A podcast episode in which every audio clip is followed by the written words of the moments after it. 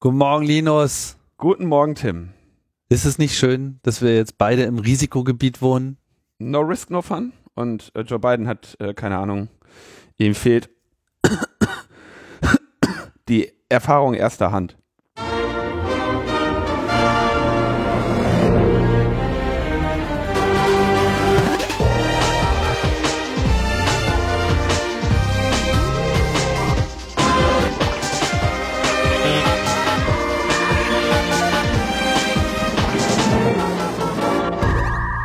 Logbuch Netzpolitik Nummer 363, wenn ich richtig informiert wurde von meiner Taskforce. Und jetzt versinkt schon wieder alles im Corona. 8. Oktober ist heute, ne? 4000 Neuinfektionen wurden gemeldet. Mhm. Geht wieder gut, ne? Berlin haben sie jetzt, machen sie jetzt Sperrstunde.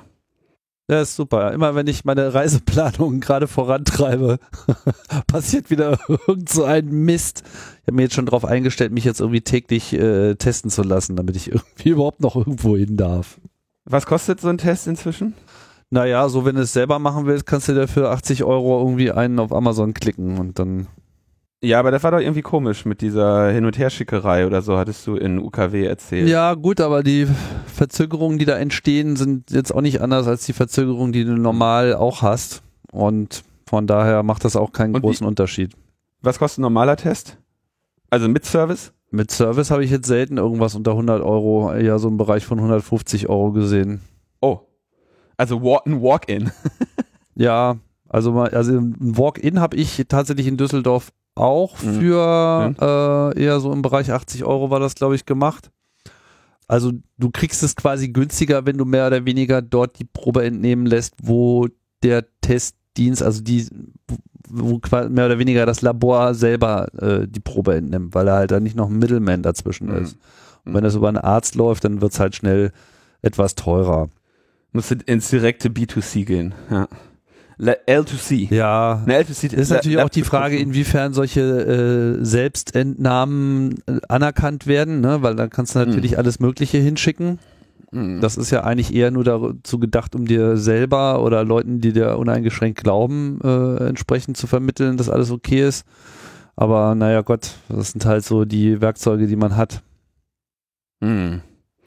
Naja, also ich bin sehr gespannt. Es ist aber tatsächlich, möchte ich anmerken, es ist genau so gekommen, wie ich es seit Monaten vorhergesagt und beklagt habe, spezifisch hier in Berlin.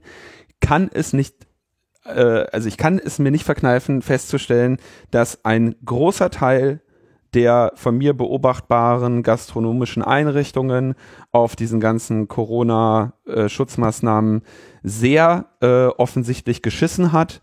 Und das Infektionsgeschehen sich dadurch eben auch sehr stark vergrößert hat. Nicht unbedingt spezifisch dadurch, dass jetzt bestimmte Bars zu Corona-Hotspots geworden wären, sondern weil die eben dabei geholfen haben, diesen Kram zu vergessen. Ja, also mir berichten meine Freundinnen in der Gastronomie, dass bei ihnen zum Beispiel Gäste reinkommen mit dem Corona-Registrierungsformular belästigt werden und sagen, nee, dann gehe ich woanders hin.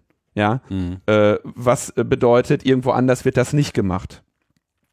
Und wir kriegen es jetzt hier volles Pfund auf die Kappe und das trifft natürlich wieder alle. Also es ist vor allem alle gastronomischen Einrichtungen, auch die sich dran gehalten haben. Mit anderen Worten, wir haben hier gesundheitsregulatorische Vorgaben gehabt und die Leute, die sich nicht dran gehalten haben, profitieren jetzt im Prinzip davon, ne, und werden dafür belohnt.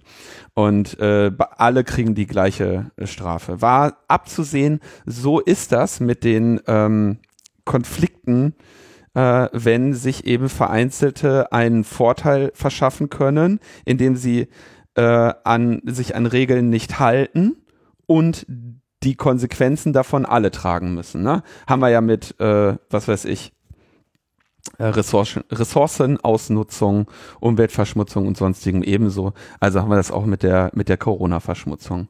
War von auszugehen. Viel Spaß zu Hause, Arschlöcher.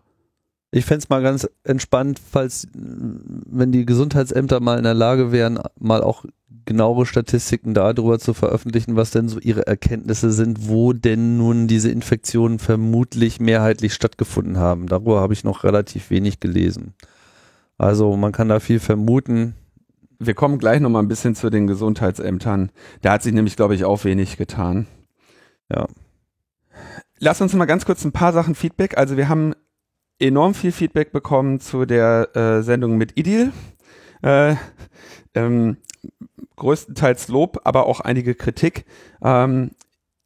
Ich würde das aber jetzt hier so ein bisschen überspringen und einfach auf die lebhafte Diskussion in den Kommentaren verweisen.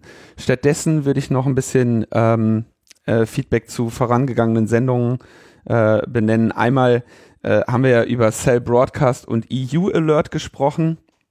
Da hat uns Lynxis darauf aufmerksam gemacht, dass Harald Welte, der in der Open Source Szene und in dem Chaos Computer Club, denke ich, schon so ein Legenden- bis Distinguished Hacker-Status hat. Ich glaube, war auch öfter mal im CRE zu Gast, oder? Richtig. Der hat, der entwickelt sehr viel an Osmocom, also Open Source Mobile Communications, quasi Open Source Mobiltelefonie-Stacks. Und er hat natürlich auch ein Cell Broadcast Center programmiert. Das wurde durch den Prototype Fund finanziert und im CCC-Mobilfunknetz wurde das auch schon mal ausprobiert. Also in dem Testnetz, das auf den CCC-Veranstaltungen läuft, da hat dann auch der Presidential Alert funktioniert. Mit anderen Worten, und hier, ne, wieder schön, wir haben es Open Source, wir haben es sogar von staatlicher Stelle oder mit staatlichem Geld gefundet, ja, hier liegen. Und das ist auch wieder so ein wunderschönes Beispiel für Deutschland. Ein CBC fürs CDC. Dann schreibt uns Funky, etwas längerer Kommentar. Ich bin Hörer der ersten Stunde bei euch und zähle LNP zu meinen Lieblingspodcasts. In letzter Zeit bemerke ich aber doch so einen Trend bei euch, den ich nicht wirklich gut finde. Ich als Bayer, bin es ja gewöhnt, dass alles und jeder aus Berlin per se alles, was mit Bayern zu tun hat, erstmal Kacke findet. Gut, leider oft berechtigt, aber eben auch sehr stereotyp. Wir machen es euch und dem Rest des Landes ja auch nicht einfach, weil wir immer die größten Idioten nach Berlin schicken, damit sie uns zu Hause nicht mehr auf den Sack gehen. So, siehst du, und genau, dass ihr das wissentlich tut, das erklärt auch, ne, wie es in den Wald hineinruft, so schallt es hinaus. Nein, okay. Wir schicken unsere Idioten nur nach Europa. Naja, wir lassen unsere Idioten Flughäfen bauen. Also okay, dann sagt er, aber neulich bei der Thematik in Stuttgart haben dann mal die Schwaben ihr Fett abbekommen und manchmal habt ihr schon ein bisschen den Habitus, dass ihr in Berlin ja die Weisheit gepachtet habt und alle anderen haben ja eh keine Ahnung. Das hat nichts mit Berlin zu tun, das ist bei mir eine Grundhaltung, aber okay. Aber hoffe, auch mit Berlin. dass ich da einfach nur die ironischen Anklänge überhört habe. Gut, kommen dabei meistens gute Gags raus. Vielleicht könnt ihr ja ab und zu mal etwas auf die Bremse treten. Okay, machen wir. Weniger gute Gags oder was? Bessere Gags. Ich hoffe, dass verständlich ist, dass wir das mit einer gewissen Ironie tun. Ja, wir wissen, dass es wir müssen da ja auch einen gewissen Minderwertigkeitskomplex von Berlin kompensieren. Ja, ihr habt doch die Kohle da unten. Euch geht's doch so gut. Wenn wir Städte anschauen, die die funktionierende Infrastruktur. Ja, saubere Bürgersteige und alles. Internet habt ihr wahrscheinlich auch. Ja. Geschnittenen Rasen, geputzten Hausflur. Ja. Naja, okay, also weiter geht's. Und neulich hat sich vor allem Linus über die Bürgerinitiative in Grünheide zum Tesla-Werk lustig gemacht. Zu dem Themenkomplex hat der Deutschlandfunk einen Hintergrund gemacht. Den habe ich übrigens auch gehört, ist dann mal in den Shownotes verlinkt. Dabei geht es aber weniger um irgendwelche Tierchen, die da geschützt werden sollen, sondern vor allem darum, dass hier nur mit vorläufigen Genehmigungen gebaut wird. Dabei fehlen vor allem Umweltverträglichkeitsprüfungen. Die Angst besteht hier wohl, dass dann Fakten geschaffen werden und die lokale Politik mit Blick auf die Arbeitsplätze das dann irgendwie durchwinkt. Und das kann ja auch nicht in unserem Interesse sein, dass dann jemand mit genug Geld mehr oder weniger machen kann, was er will.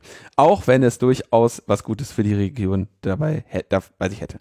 Gut, kann man natürlich nicht alles wissen. Ich hoffe, Ich habe das jetzt nicht zu komisch ausgedrückt, sollte kein großer Rant sein, sondern ein Gedankenanstoß.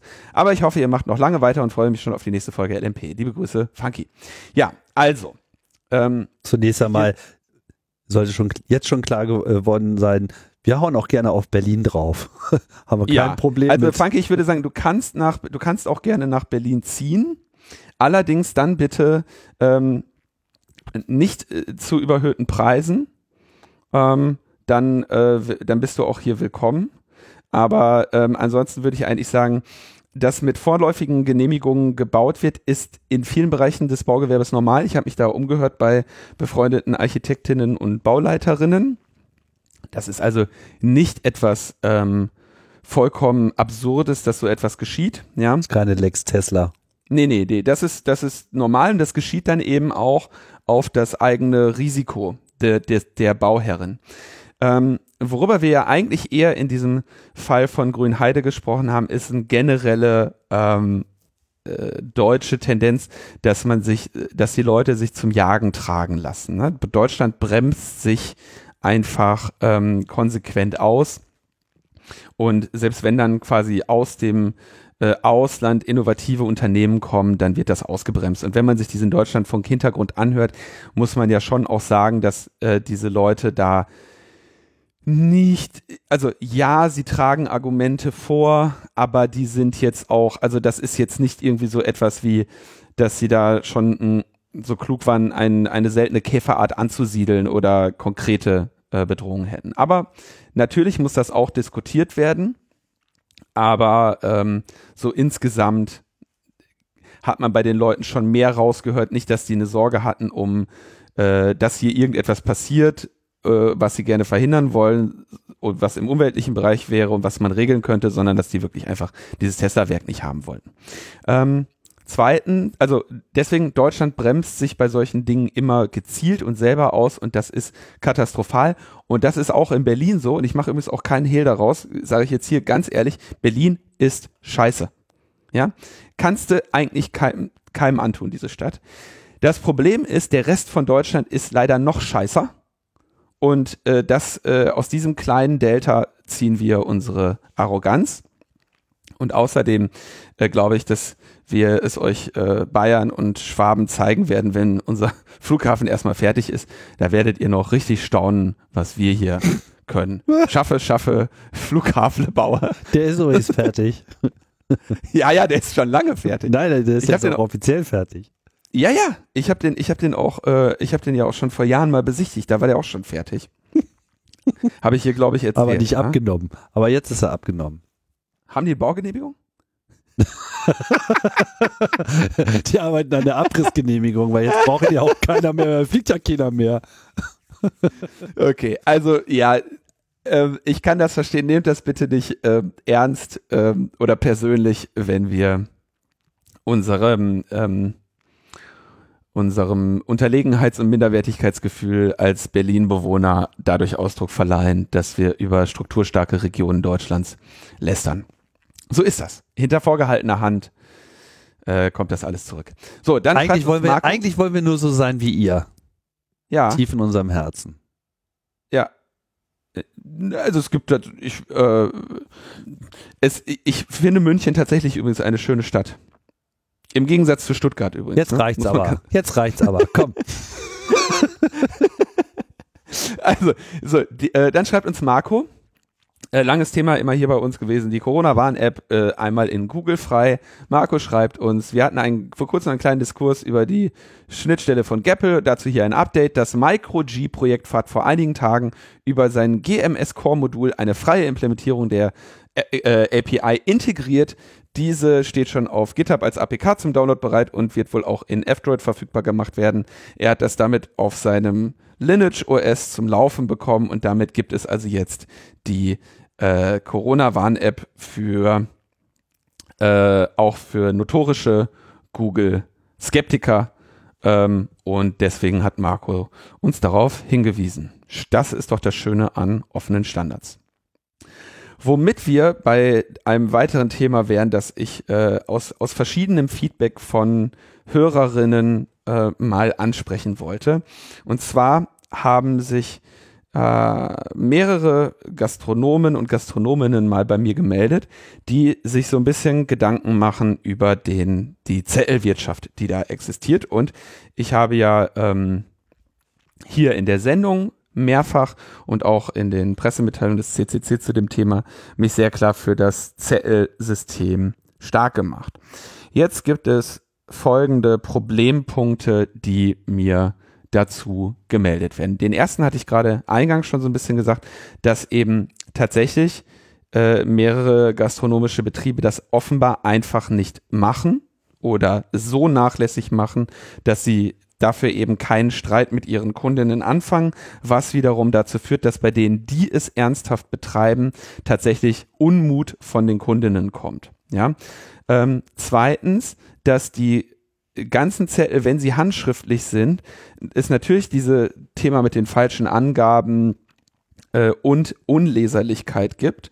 Und drittens hat sich hier bei mir gemeldet die Betreiberin einer etwas größeren gastronomischen Einrichtung, die auch einen Corona-Vorfall hatte und die dann sagte so, tja, das sind eben 500 solche Zettel pro Tag. Und von diesen Zetteln hast du das Problem, die sind eben in keiner Form digital erfasst. Du hast dann die Sache mit der Unleserlichkeit, du hast die Sache mit dem, ist das jetzt eine 1 oder eine 7? Ja, und dann dieser Alarmierungsprozess kann einfach bei dieser Menge kaum noch zeitnah funktionieren. Das muss man leider einfach mal so festhalten, ja, wenn dann diese Zettel, also 500 Zettel, ne, das ist ein Stapel Kopierpapier, der muss zum Amt gebracht werden, weil diese Alarmierung macht das Amt dann und dann kann man sich überlegen, wenn die Leute anrufen oder Briefe schreiben, da geht auch wieder so viel Zeit verloren, also habe ich mal darüber nachgedacht, ob und wie man denn einfach und datensparsam diesen Prozess abbilden könnte. Und nach einigen Überlegungen bin ich zu dem Konzeptvorschlag gekommen, den wir hier schon öfter mal erwähnt hatten oder angedacht hatten, aber ich will den mal formulieren. Und zwar ist das die Ergänzung der Corona-Warn-App um den Datentyp einer Zusammenkunft. Zusammenkunft ist wichtig. Es gibt zwei Anwendungsfälle, die ich dafür hätte. Mir geht es hier spezifisch um die Situation, mehrere Menschen befinden sich zusammen in einem Raum für einen ausgedehnten Zeitraum, was nach meiner, sagen wir mal, ein schlecht gelüfteter Raum oder sowas, was nach meiner Wahrnehmung irgendwie auch so diese 1,50 Meter Situation irgendwann auflösen würde. Ne? Enger Meetingraum, 10 Leute drin, da bin ich vielleicht einem niemals 1,50 Meter nah, trotzdem ist der in der Lage, uns alle zu verseuchen. Anderes Beispiel, ne, was weiß ich, lädst ein paar Leute zum Kochen ein und stehst die meiste Zeit in der Küche. Also der Datentyp der Zusammenkunft, der wird nach meiner Vorstellung ähnlich gehandelt wie eine, also vom Backend ähnlich gehandelt wie eine Person, hat aber, weil er ja eine Zusammenkunft ist, nicht mehr diese Anforderungen, geheim gehalten zu werden. Also er müsste keinen Rolling Identifier haben. Könnte er, braucht aber nicht unbedingt. Ich stelle mir das so vor. Und zwar für Restaurants oder jetzt irgendwelche persönlichen Treffen oder sowas gleichermaßen. Du gehst in deine App und sagst, ich möchte jetzt eine Zusammenkunft machen. Deine App sagt, alles klar, diese Zusammenkunft ist jetzt registriert und displayt dir einen QR-Code. Die Leute, mit denen du die Zusammenkunft hast, scannen den QR-Code und speichern sich diesen Identifier. Jetzt hast du den auf deinem Telefon und die anderen Leute auch auf ihrem. Der den quasi ausgelöst hat, hat die Möglichkeit, die Alarmierung auszulösen. Wohlgemerkt, die Datenhaltung ist wieder nur in diesem Benutzerinnenkreis. Das heißt, bis das ausgelöst wird, weiß eine Apple, Google oder von sonst wem bereitgestellte Schnittstelle nicht, dass es diese Zusammenkunft überhaupt gab. Und wenn du jetzt die Alarmierung auslöst, weiß die Schnittstelle auch wieder nicht, wo diese Zusammenkunft war. Und das Handy speichert sich einfach Uhrzeit und den Code und die Veröffentlichung wäre dann eben wiederum Code und Uhrzeit, sodass du dann sogar so abgestufte Meldung wieder hättest und sagst halt, ja klar, es muss auf den Tag bezogen werden oder dass du als alarmierende Person zum Beispiel auch sagen kannst, alles klar, hier Restaurant, Mittwoch, Donnerstag hat eine infizierte Person gearbeitet, ich alarmiere jetzt für diesen Zeitraum. Also du könntest, die zentralen Änderungen wären, der automatische Teil fällt weg, weil du ja auf eine gewisse Weise den Check-in auch sicher und nachvollziehbar machen musst. Das ist, denke ich, notwendig, weil ja auch nach den Strafen für diese korrekte Corona-Registrierung, wenn der Ordnungsamt vorbeikäme, du einen Nachweis haben musst, dass du das getan hast. Der wäre im Prinzip, deine Gäste eben darauf aufmerksam zu machen, dass sie diesen Check-in machen müssen. Wenn sie es nicht tun, ihnen halt einen Zettel zu geben. Ne? Zettel-Fallback kann man immer machen. Aber in diesem Fall wäre halt eine super schnelle Alarmierung möglich. Und du könntest nach meiner Abschätzung auf diese Rolling Identifiers verzichten. Du könntest aber natürlich auch in dem QR-Code letztendlich etwas drin haben, was zu einem Rolling Code führt, solange der online irgendwie dann generiert würde. Hielte ich für eine relativ einfache Ergänzungsmöglichkeit. Für eine Schnellalarmierung könnte alternativ oder parallel zu Zettelwirtschaften verwendet werden. Sehe ich wenig Anlass, das nicht zu bauen. Zumal, wenn man sich überlegt, was wir hier durchaus an verrückten Digitallösungen gesehen haben. Also die Schwachstellen da drin darf man ja nicht außen vor lassen. Denen würde in diesem Konzept, was ich jetzt hier im Prinzip sehen würde, wegfallen, weil die Datenhaltung wieder dezentral ist. Und du quasi dann eigentlich deine Zusammenkünfteliste hättest mit Datum und Orten, hast du irgendwie, was weiß ich, dein Diary, und am Ende wäre es quasi die dezentrale Umsetzung von dem Kontakttagebuch, was der Drosten auch empfohlen hat. Mhm. Hielte ich für wieder mal eine so einfache Lösung, ein komplexeres Problem zu lösen. Ansonsten würde ich noch kurz erwähnen, was ich gesehen habe, was ich auch sehr interessant fand, wo man auch mal denkt, so man muss auch nicht jedes Problem overengineeren, habe ich in Berlin in einem Biergarten gesehen. Die haben im Prinzip gesagt, jo, du musst, wenn du hier rein willst, musst du dich Corona registrieren, und die haben das ganz einfach über eine E-Mail gemacht. Die haben einen QR-Code gehabt, der letztendlich in einen Mail-to-Link mündete, wo du eine E-Mail an die geschickt hast. Und auf diese E-Mail kam ein Autoresponder, und der wurde am Eingang kontrolliert. Vorteil, ja, von der Datenhaltung, also Nachteil ist, du hast eine zentrale Datenhaltung, aber wenigstens ist die ohne Zettel. Du kannst sauber nach 14 Tagen oder was auch immer die Löschfrist in deinem Bundesland ist, einfach die Inbox löschen. Also das ist eine sehr einfache Löschfunktionalität. Und du hast eine sehr schöne Alarmierungsfunktionalität, weil wenigstens die erfassten Kontaktdaten jetzt in einer digitalen und eindeutig der Person zugeordneten Form vorliegen.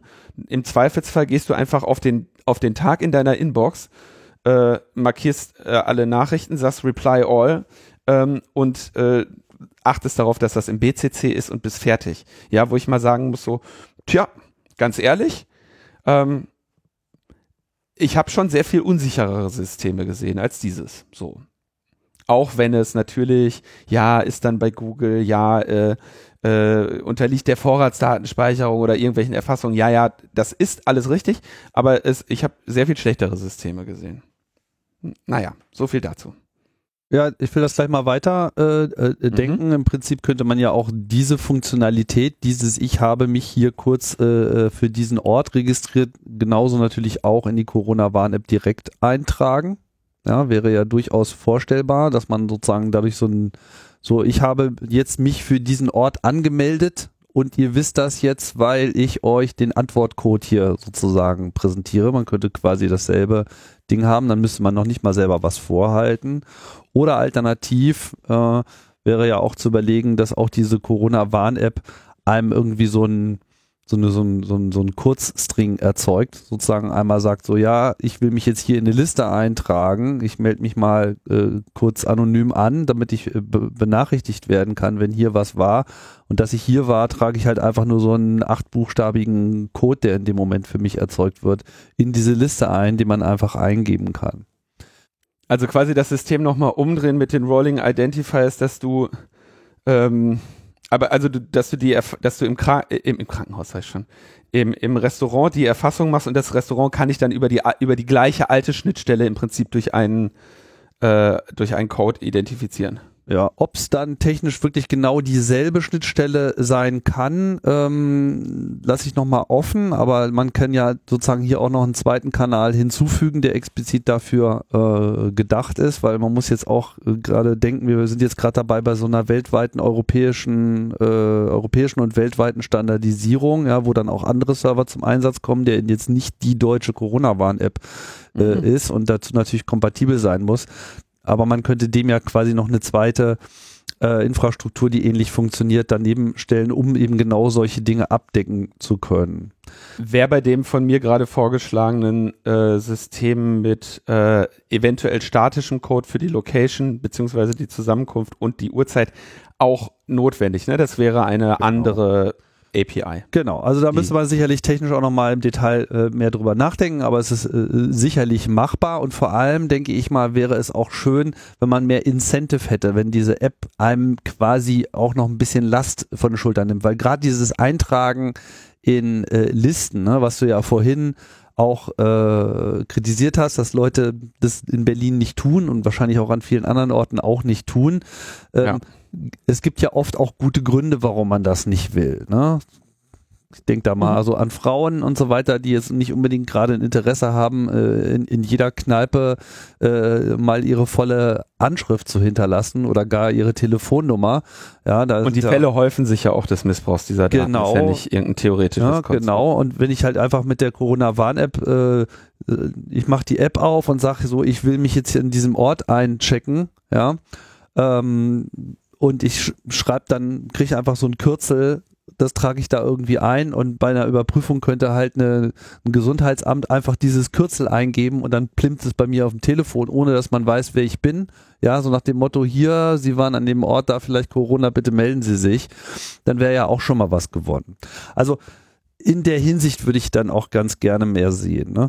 Was ich bei UKW auch schon länger angesprochen habe, das vielleicht nochmal als letztes hinterher, dass man vielleicht auch darüber nachdenkt, aber das ist dann eher eine Änderung auf der gesamten Framework-Ebene, also etwas, was auch bei Google und Apple Freunde finden müsste, dass man eben diese Risikoparameter, die derzeit da bewertet werden, die ja im Wesentlichen derzeit nur berücksichtigen, wann war eine Infektion und so weiter und wie sehr steigt das Risiko pro Tag oder senkt sich entsprechend ab, also dass diese Kalkulation, die letzten Endes dazu führt, dass dir gesagt wird, dein Risiko ist hoch oder niedrig, dahingehend erweitert wird, dass man vielleicht auch unterscheidet, ob man nun drinnen oder draußen war. Weil dieses Ding mit, wir haben ja eine Zusammenkunft und so weiter, das funktioniert natürlich gut, wenn es sich wirklich um eine solche handelt. Aber es gibt natürlich auch genug Situationen, wo man drinnen mit Leuten zusammenkommt, die man jetzt irgendwie nicht alle kennt und wo man jetzt auch nicht fröhliches Code-Austauschen organisieren kann oder möchte. Und da wäre es halt schon ganz sinnvoll, wenn diese Telefone mal eine Unterscheidung machen würden. Jetzt habe ich natürlich so ein bisschen die Apple-Perspektive und kann mir halt sehr gut vorstellen, dass es so auf so einem iPhone kein großes Problem ist, intern so eine Funktion zu realisieren, die einfach sagt, so ich sehe hier keine GPS-Satelliten mehr, also bin ich wahrscheinlich drin. Ob das so ohne weiteres auf der Android-Plattform auch durchsetzbar wäre technisch, kann ich nicht so richtig beurteilen. Aber ich fände es auf jeden Fall mal so eine Sache, in die man mal diskutieren sollte. Ja, und das könnte, also ich denke, diese Unterscheidung in Indoor-Outdoor ist einfach sowas von notwendig. Also ich hatte ja hier zuletzt von meinen neuen Begegnungen niedrigen Risikos gesprochen. Ich habe jetzt inzwischen wieder 4, ne? Also das geht hier, also das Ding, also die App funktioniert. Das kann ich sagen, die App funktioniert.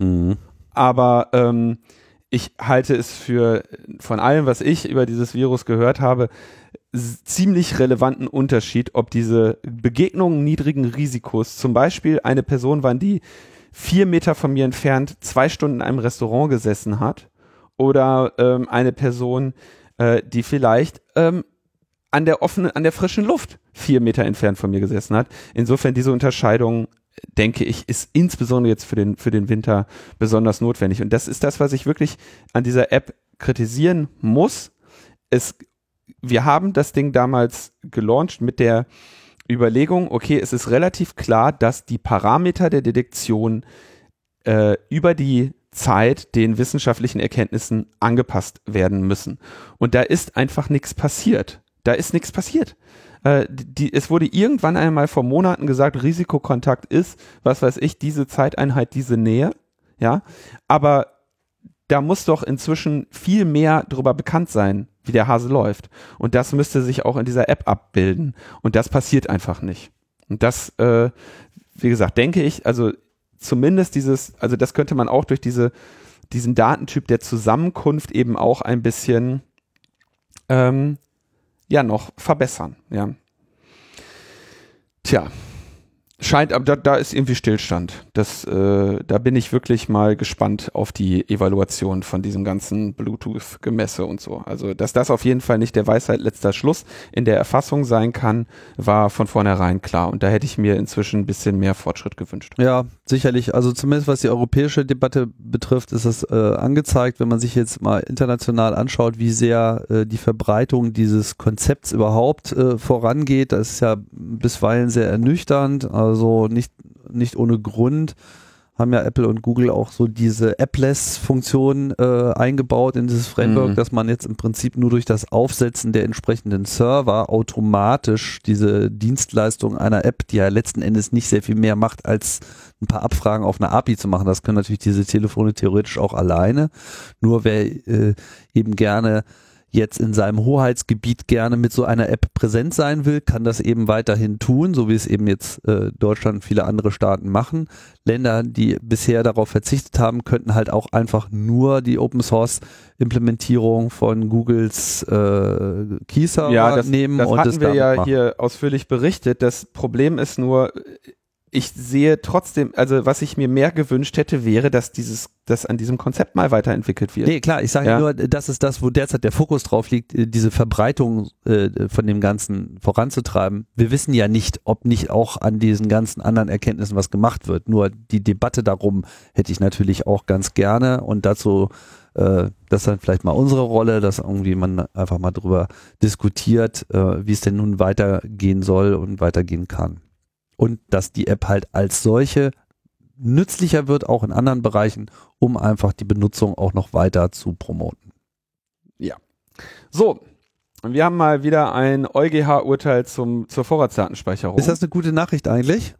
Wissen wir noch nicht, ne? Ja, weiß ich nicht. Wissen wir nicht, ne? Genau. Ist vielleicht eine gute Nachricht. Vielleicht eine gute Nachricht. Nicht ganz so schlechte Nachricht. Brauchen wir mal einen Jingle. Ja, genau. Vielleicht eine gute Nachricht. Vielleicht eine gute, nicht ganz so scheiße.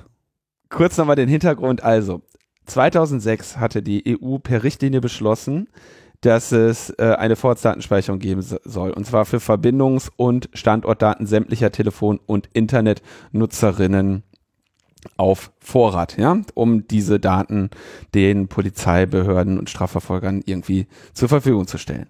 So, die wurde also 2006 beschlossen. Es gab dann in Deutschland und in einzelnen Ländern diese ganzen Klagen, aber wir bleiben mal hier nur auf der EU-Ebene. Diese Richtlinie der Vorratsdatenspeicherung hat der EuGH 2014 für unverhältnismäßig und grundrechtswidrig erklärt, ja, auf EU-Ebene. So, dann wurde gegen nationale Gesetze geklagt und da hat der EuGH 2016 geurteilt, dass diese nationalen Gesetze von Großbritannien und Schweden in dem Fall zur Vorratsdatenspeicherung unverhältnismäßig und nichtig sind. Na, also er hat die Richtlinie weggeurteilt und dann die verbleibenden Urteile zu deren Umsetzung, die verbleibenden Gesetze zu deren Umsetzung auch in den einzelnen Ländern nochmal als nichtig erklärt.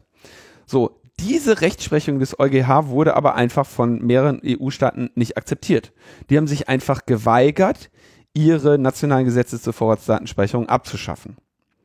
So, und die EU-Kommission, die eigentlich dann Vertragsverletzungsverfahren anstrengen müsste, hat sich gedacht, heute ist echt schon busy Tag und so, ne, und Vorratsdatenspeicherung finden wir eigentlich gut, so, mache ich morgen, ne.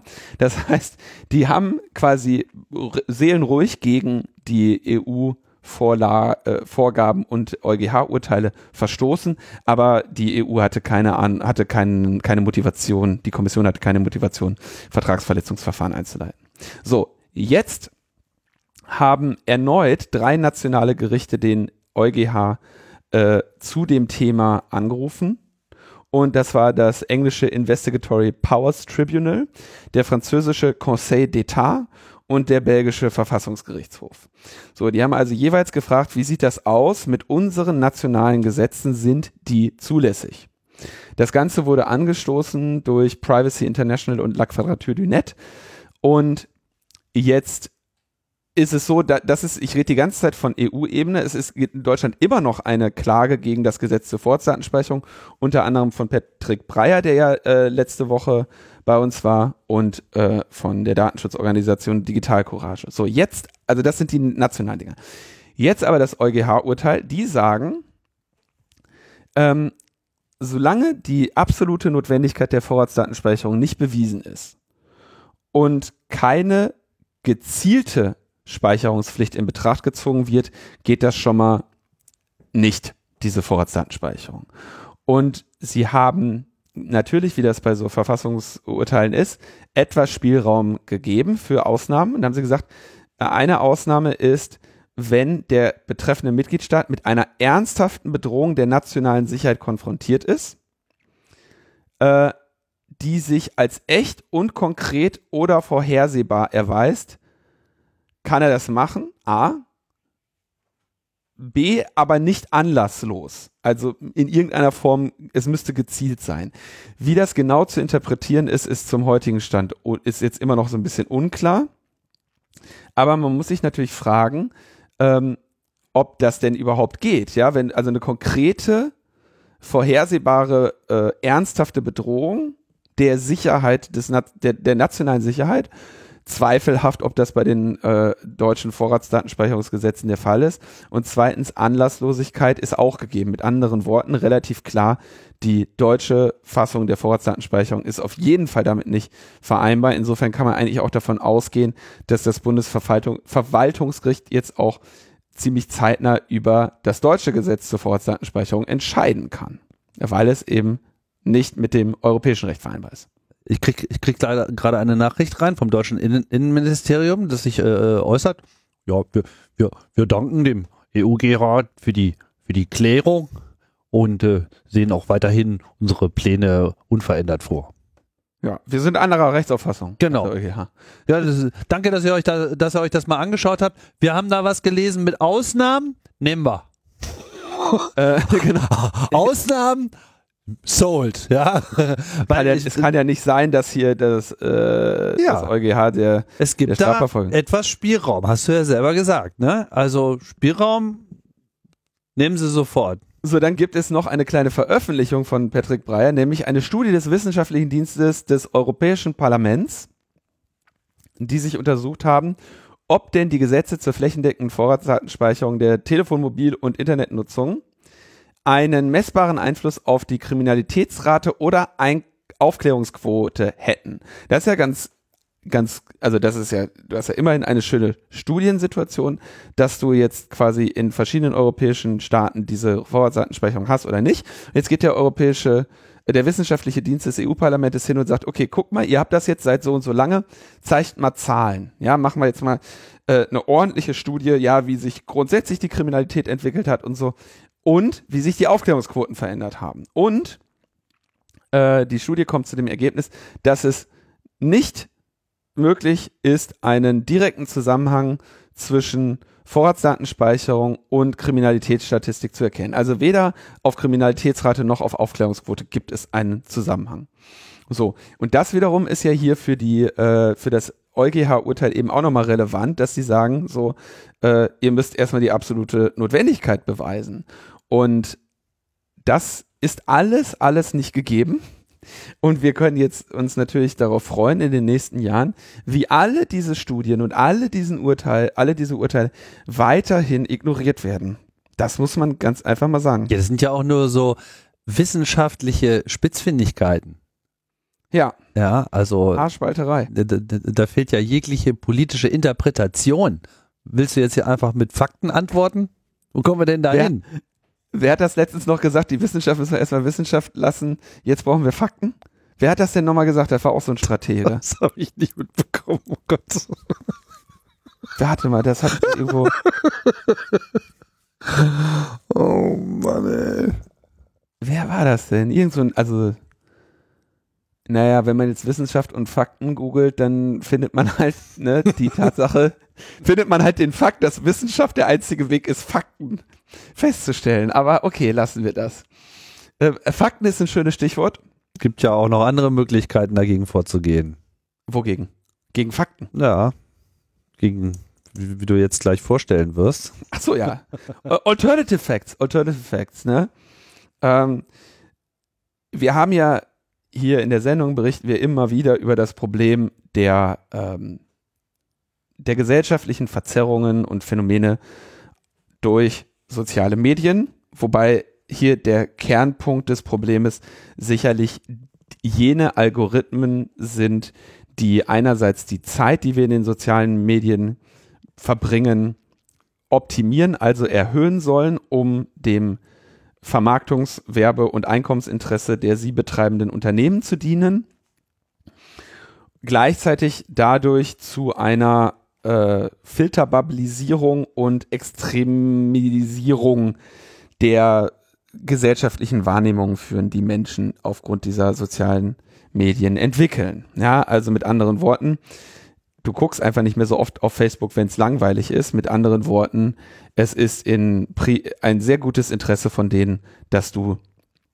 dort Dinge findest, die dich fesseln und in ihren Bann ziehen. Zum Beispiel den unerhörten Fakt, dass irgendwie die Eliten dieser Welt Kinder foltern, um Adrenochrom daraus zu kriegen und dann wie war das nochmal?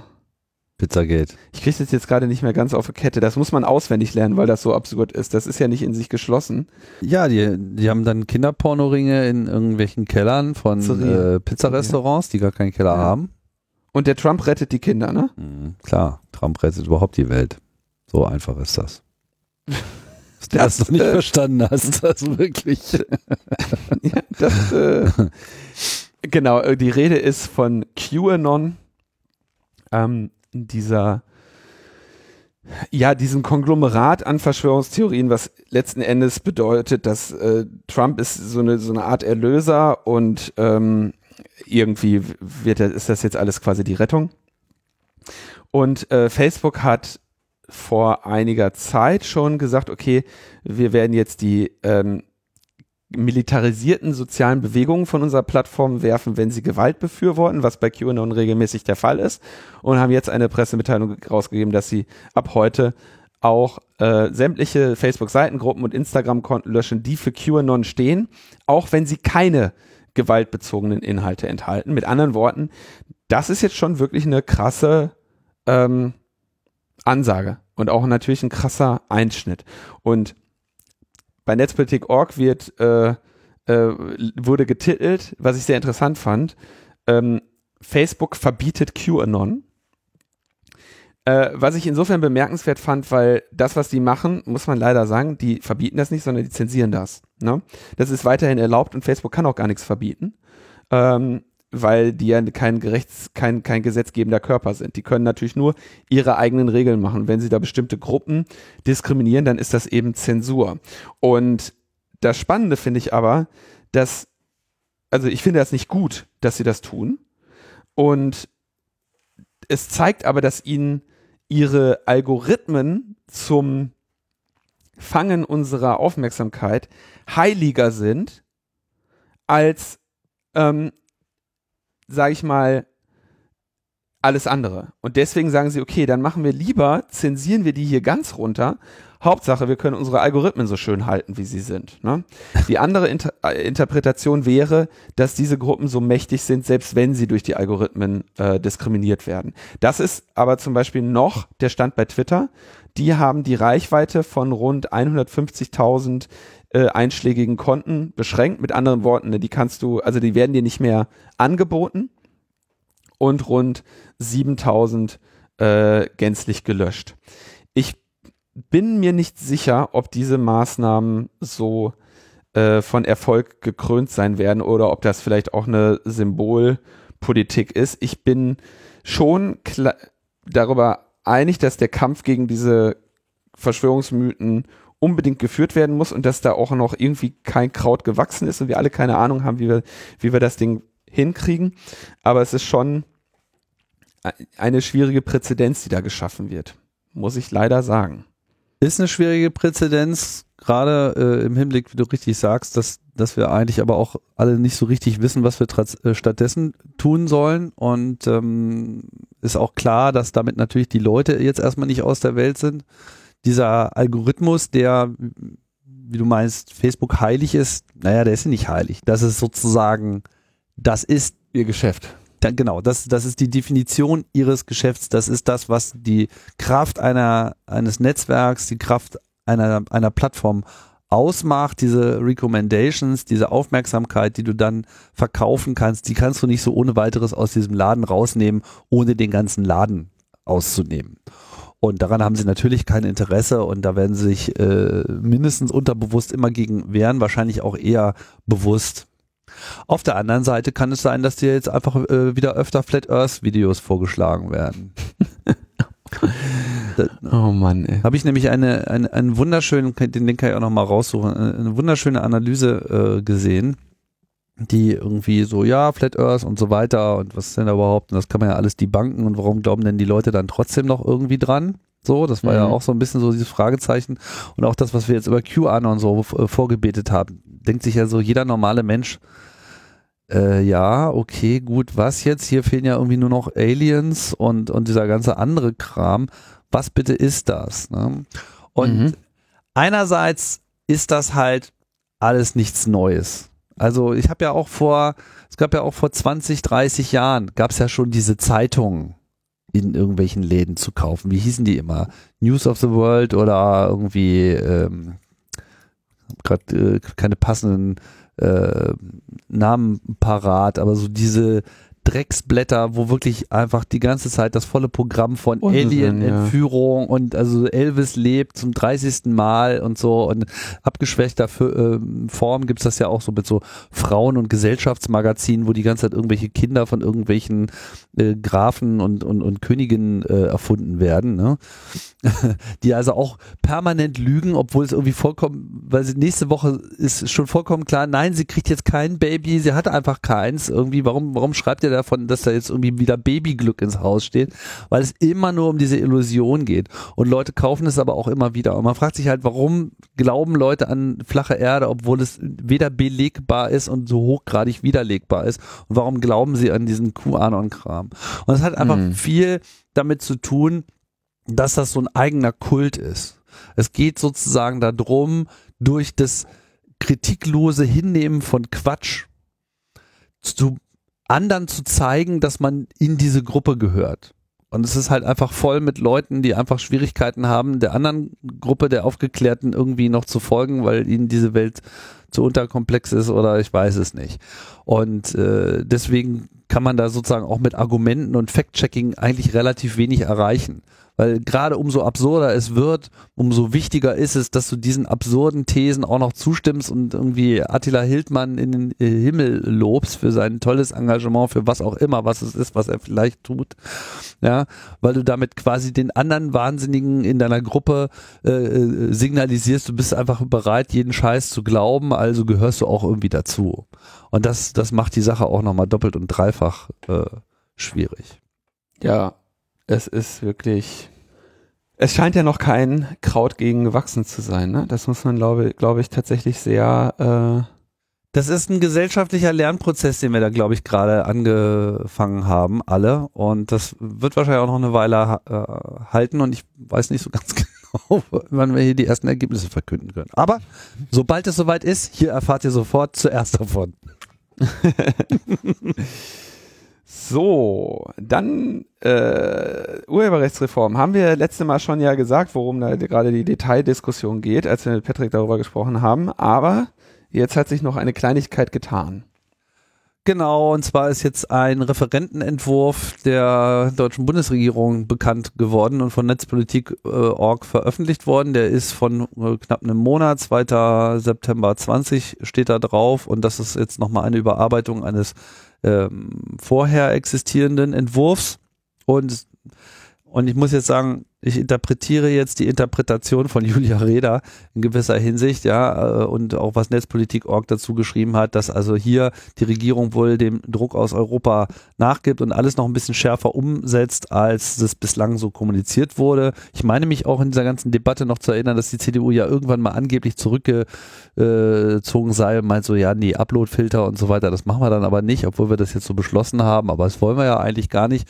Davon ist jetzt irgendwie nichts mehr zu sehen, sondern so, wie sich das jetzt darstellt, wird hier eine sehr restriktive Auslegung dieses Leistungsschutzrechtes angestrebt, und so die Interpretation, Echtzeit-Upload-Filter sind unvermeidbar.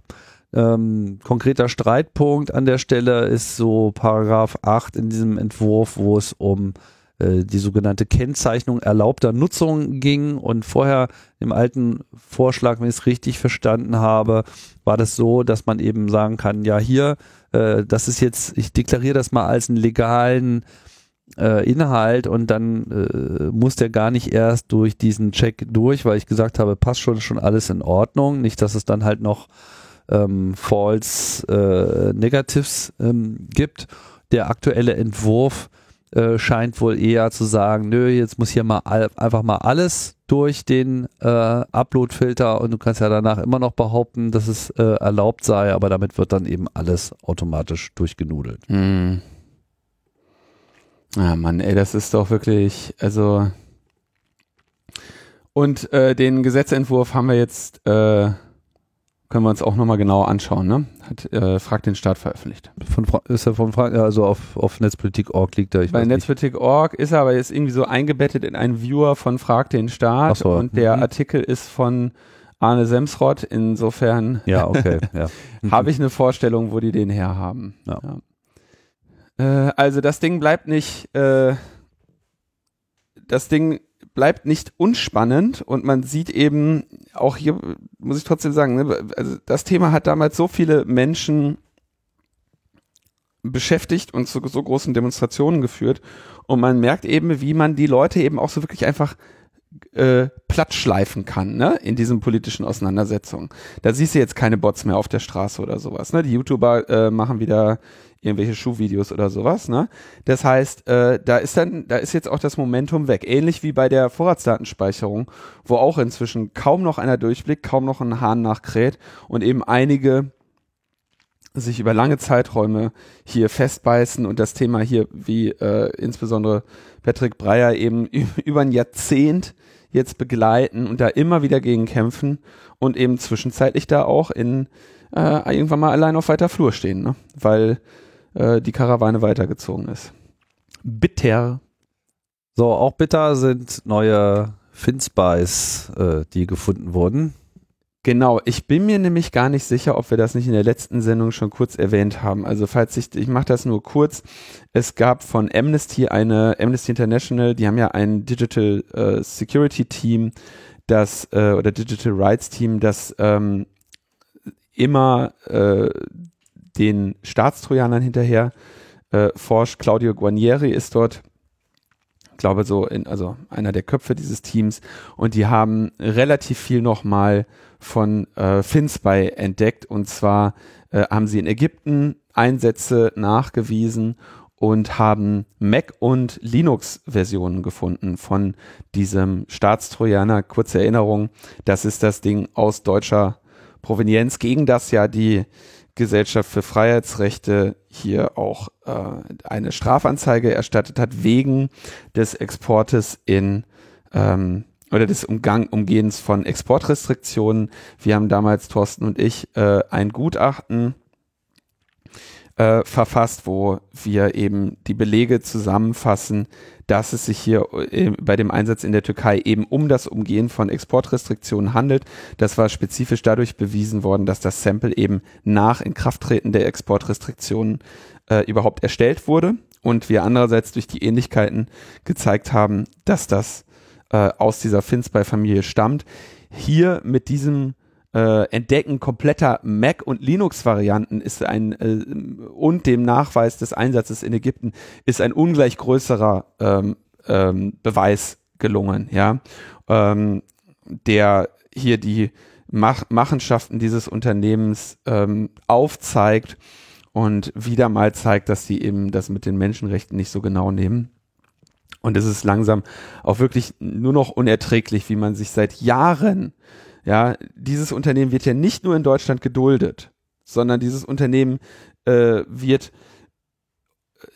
Unternehmen wird nachgesehen, dass es hier offenbar Strukturen zur Umgehung von Exportrestriktionen hat.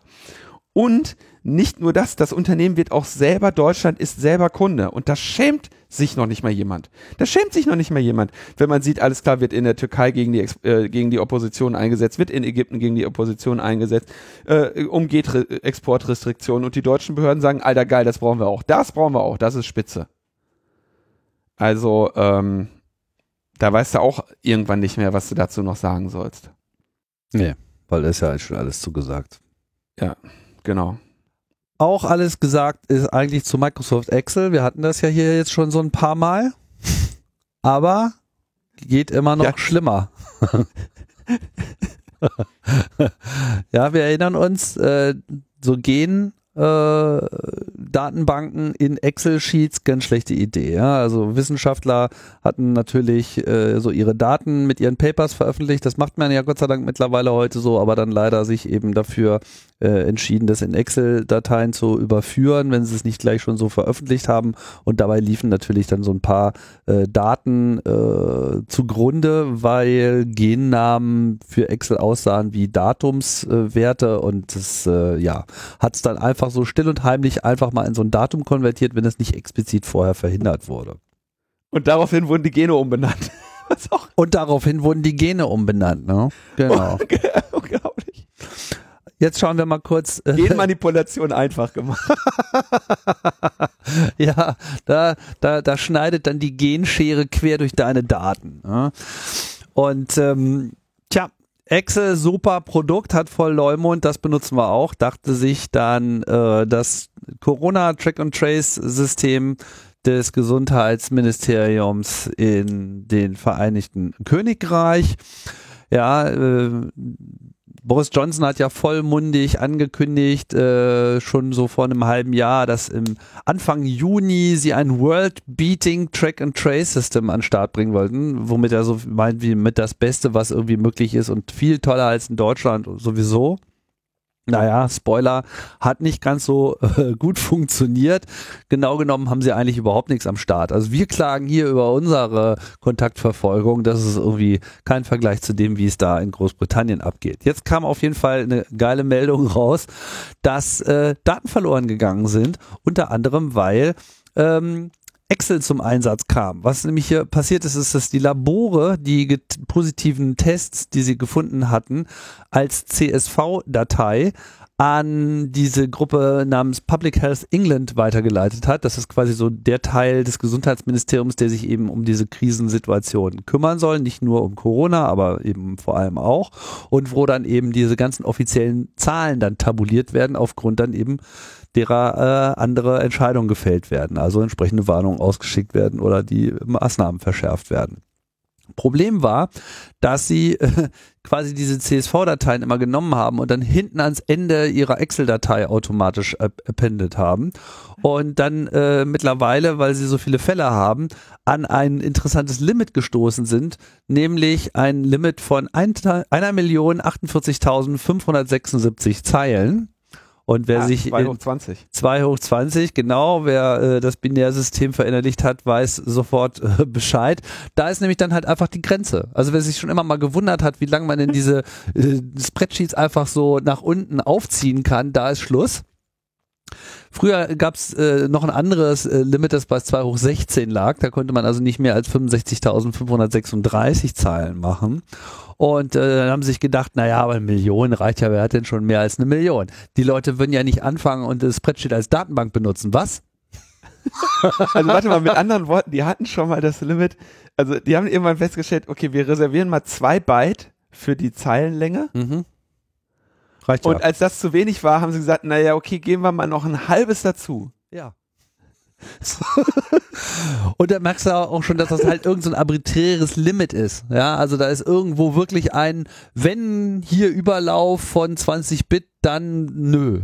So. Ja, und es ist ja auch nicht so, dass sie dann einfach einen Fehler anzeigen würden und sagen, oh, wie konntest du nur auf die Idee kommen? Einfach ab, weil sonst hätten die in ihrem Code-Jungle nämlich im Zweifelsfall irgendwo 52.000 Buffer-Overflows gehabt. Ja, es darf nicht sein, es kann nicht sein, was nicht sein darf, und deswegen wird das halt einfach kommentarlos einfach weggelassen. Das hatte dann zur Folge, Ergebnis?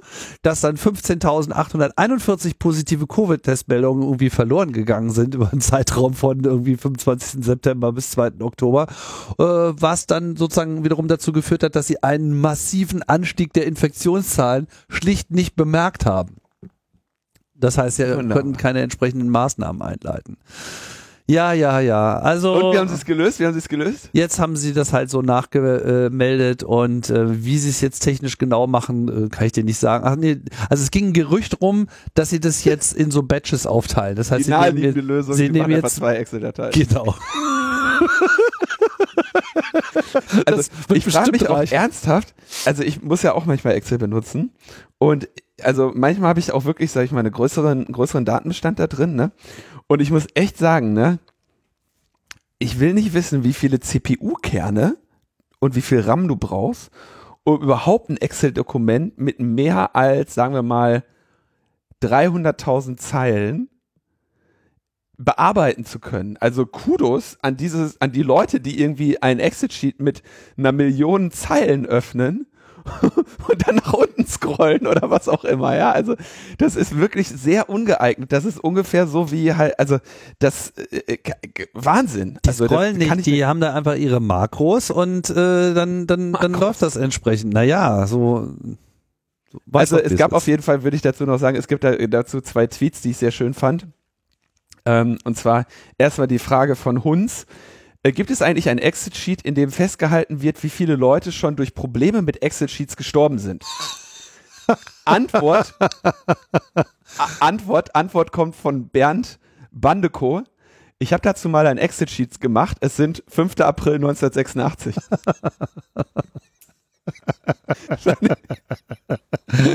Sehr schön. Wobei man jetzt also wirklich, also klar, es ist eine Katastrophe von Excel, aber es ist auch wirklich eine Katastrophe, dass jemand 2020 meint, so etwas ginge mit Excel, ne? Also es wurden schon mal Datenbanken erfunden. Und mir ist auch nicht ganz klar, warum die in diesem Excel-Sheet einfach alle Fälle immer haben mussten. Vielleicht, weil sie eine Statistik rechnen mussten, aber hier ging es ja offenbar auch um die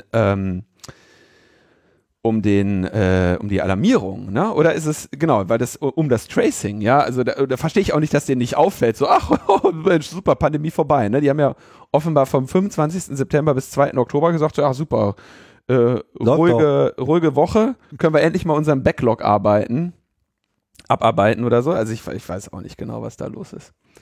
Ah, läuft. Naja. So, kurze Sendung, wir sind schon am Ende, ne? Spitze, finde ich gut. Ja.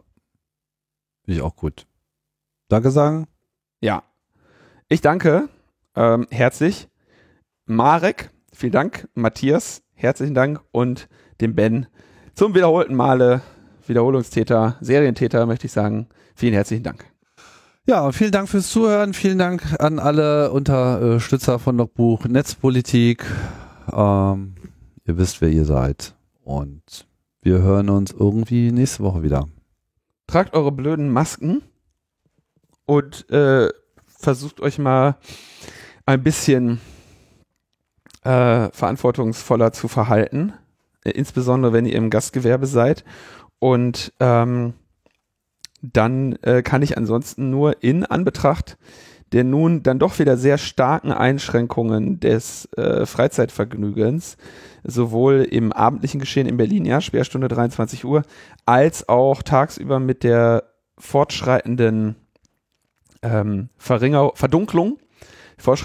Verdunklungsgefahr, die mit dieser Jahreszeit einhergeht, nochmal dazu raten, euch den Podcast vom Anfang, von vor dem Lockdown anzuhören, in dem ich ein paar Tipps gegeben habe, wie man durch diese Krise kommen kann. Im Winter würde ich das dann noch durch Vitamin D3 und Johanniskraut übrigens ersetzen. Ja. Könnte ich eigentlich mal einen Amazon-Link machen? Mache ich jetzt mal. Ja, mache ich. Ich mache jetzt so einen Amazon-Affiliate-Link. Dann gibt es wieder Kommentare, die sich darüber beschweren, dass wir der Datenkrake zuträglich sind. Und natürlich total kommerziell auch. Ja, mache ich. Alles genau. Klar. Und Berliner, bitte hier kein Risikogebiet draus machen. Ich muss jetzt demnächst viel reisen. Ja, bleibst halt weg. Ja, dann muss ich mit dem Wohnwagen demnächst irgendwie verreisen, um meine Interviews zu machen. Ich sehe es schon kommen. Weil, achso, wegen des Beherbergungsverbots. Ja, genau. Gut, das war schon immer der Plan, aber ich dachte, mich beherbergt hier keiner. Nö. Tja, holt's aus. Ja, wir werden berichten. Uns wird auch das Lachen in der Pandemie nicht ausgehen. Wo kommen wir denn da hin? Alles klar. Ciao, ciao.